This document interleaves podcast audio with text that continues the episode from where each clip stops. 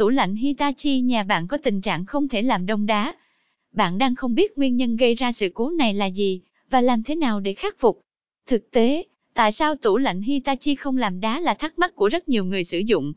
Hiểu được điều đó, trong bài dưới đây, Điện lạnh từ tâm sẽ chia sẻ đến bạn 12 ngăn mát tủ lạnh Hitachi không lạnh, và cách khắc phục. 1. Nhiệt độ điều chỉnh tủ lạnh Hitachi không chính xác hoặc bị lỗi. 11 cách khắc phục. 2.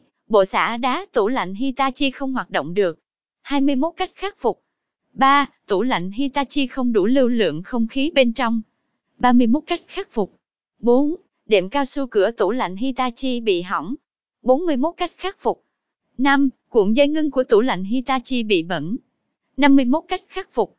6. Hư hỏng công tắc đèn chiếu sáng. 61 cách khắc phục. 7. Máy nén khí, lớp tủ lạnh Hitachi bị hỏng. 71 cách khắc phục. 8. Ống lưu thông từ hệ thống làm lạnh đến ngăn lạnh bị hỏng. 81 cách khắc phục.